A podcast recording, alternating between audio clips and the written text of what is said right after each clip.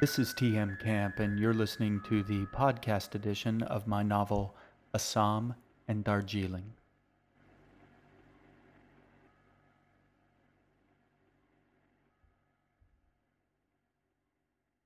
Book 1 Exiles, Chapter 24 The Silver Bowl.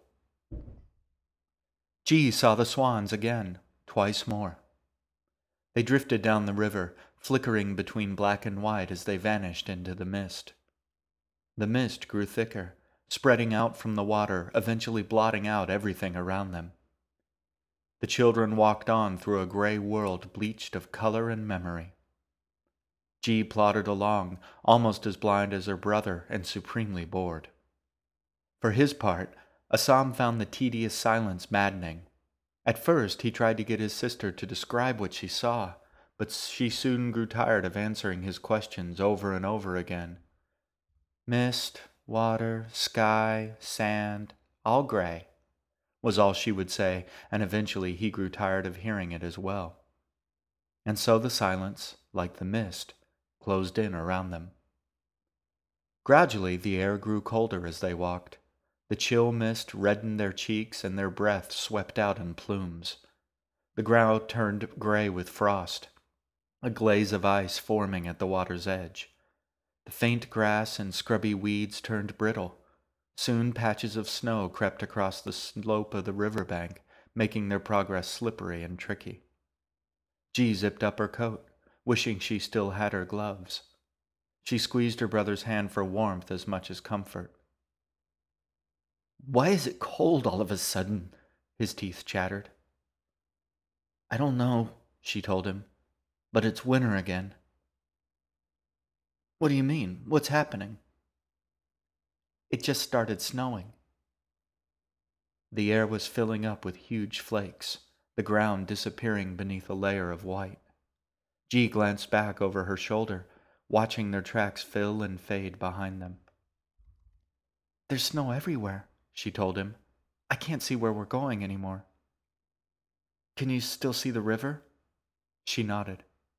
Can you? he asked again. She realized he didn't see her nod, couldn't see her. Yes. Follow the river, he told her. We're going where the river's going. She didn't ask how he knew this. She was too bored and cold to argue. They kept walking, but it was slow going. The snow fell heavier by the minute, and she had to wipe it from her eyes every few steps. She kept her head down, partially to keep the snow out of her eyes, and partially to keep her eye on the water's edge. One misstep, and they could plunge into the icy water or stray off in the other direction, losing their path in the snow. There was a sudden burst of wind over their heads, a powerful rush of wing beats as a small flock of swans, presumably the same ones she'd seen earlier, swept down the land by the river bank ahead of them. G gasped and let go of her brother's hand. What is it? he asked frantically. What's happening? What's wrong? G hushed him and turned back to watch the swan scramble awkwardly toward a dark figure standing at the river's edge. It was a woman wrapped in a long dark coat.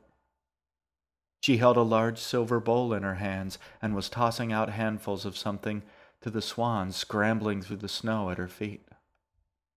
The woman laughed at the greedy, comic frenzy of the birds, a bright and happy sound. She stopped and looked up, seeing the children standing a few yards away.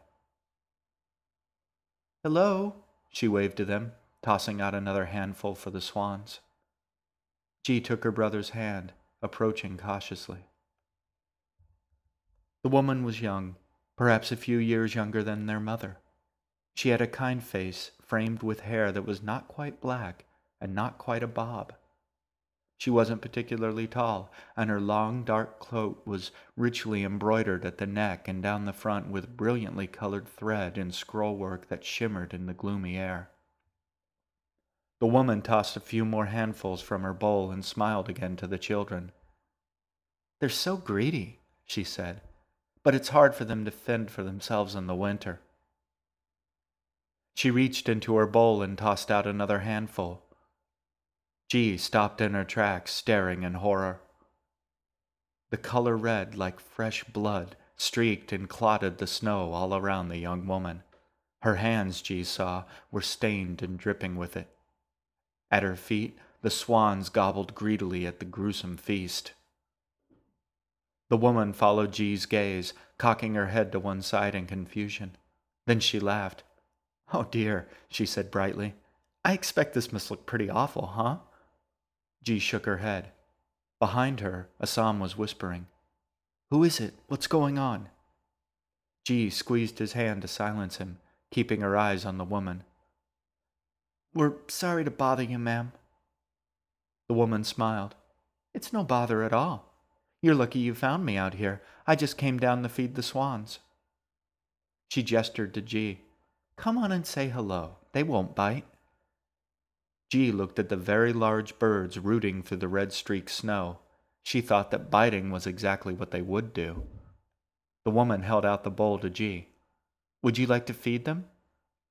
Despite herself, G looked in the bowl. It was about half full of little iridescent scarlet beads that sparkled like jewels. It's not blood? It was more of a statement than a question. Long ago, G watched few bits of a vampire movie on television once before her father came in and told her to change the channel. But it had left her with certain impressions, opinions, and theories about people who wore long dark coats. Blood? Oh no. The woman, who was becoming less and less vampirish every second, laughed again. I don't think that, as bad as the winter might get, the swans would ever turn carnivorous. Besides, she added, that would be yucky, and I wouldn't look forward to feeding them quite so much. What are you feeding them? Pomegranate seeds, the woman replied. Behind her, G felt Assam stiffen. The woman looked up at the sky. I expect this is going to get worse before it gets better. I was just thinking of heading back up to the house for a cup of tea. Would the two of you like to join me? She smiled kindly. It's going to be hard going for a while, what with the storm, and I'd welcome the company. G nodded. We'd like that, she said, despite her brother frantically squeezing her hand. Excellent. The woman turned and smiled. G saw that on the hill above the river sat a large house a mansion, really, squat and stone and massive, surrounded by trees stripped bare by winter. It might have even been a palace. Following the woman up the hill, Assam leaned forward and whispered, Where are we going? G didn't hesitate. To the Winter Palace for tea. Back down at the river's edge, the swans searched listlessly through the snow. After a while, they gave up and flew off, still flickering between black and white against the slate gray sky.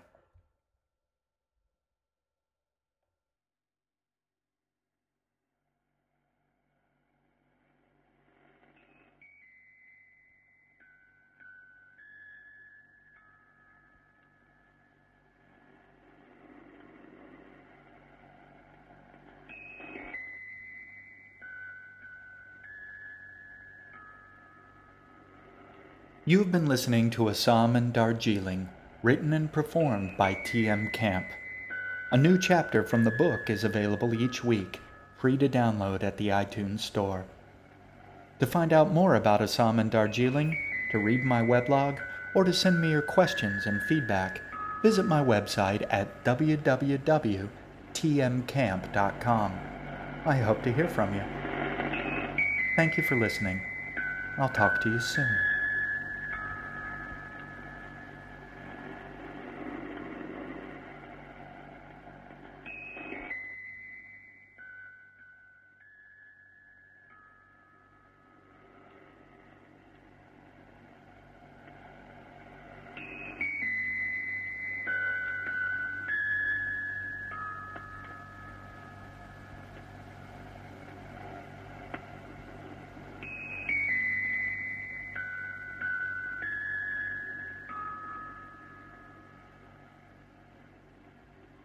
This podcast was written, performed, and produced by T.M. Camp and may not be copied, distributed, transcribed, or otherwise reproduced without his express written permission.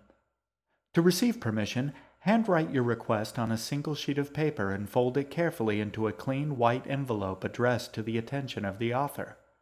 Place the envelope outside the back door of your home and wait for a response. Don't worry, the foxes know where to find him.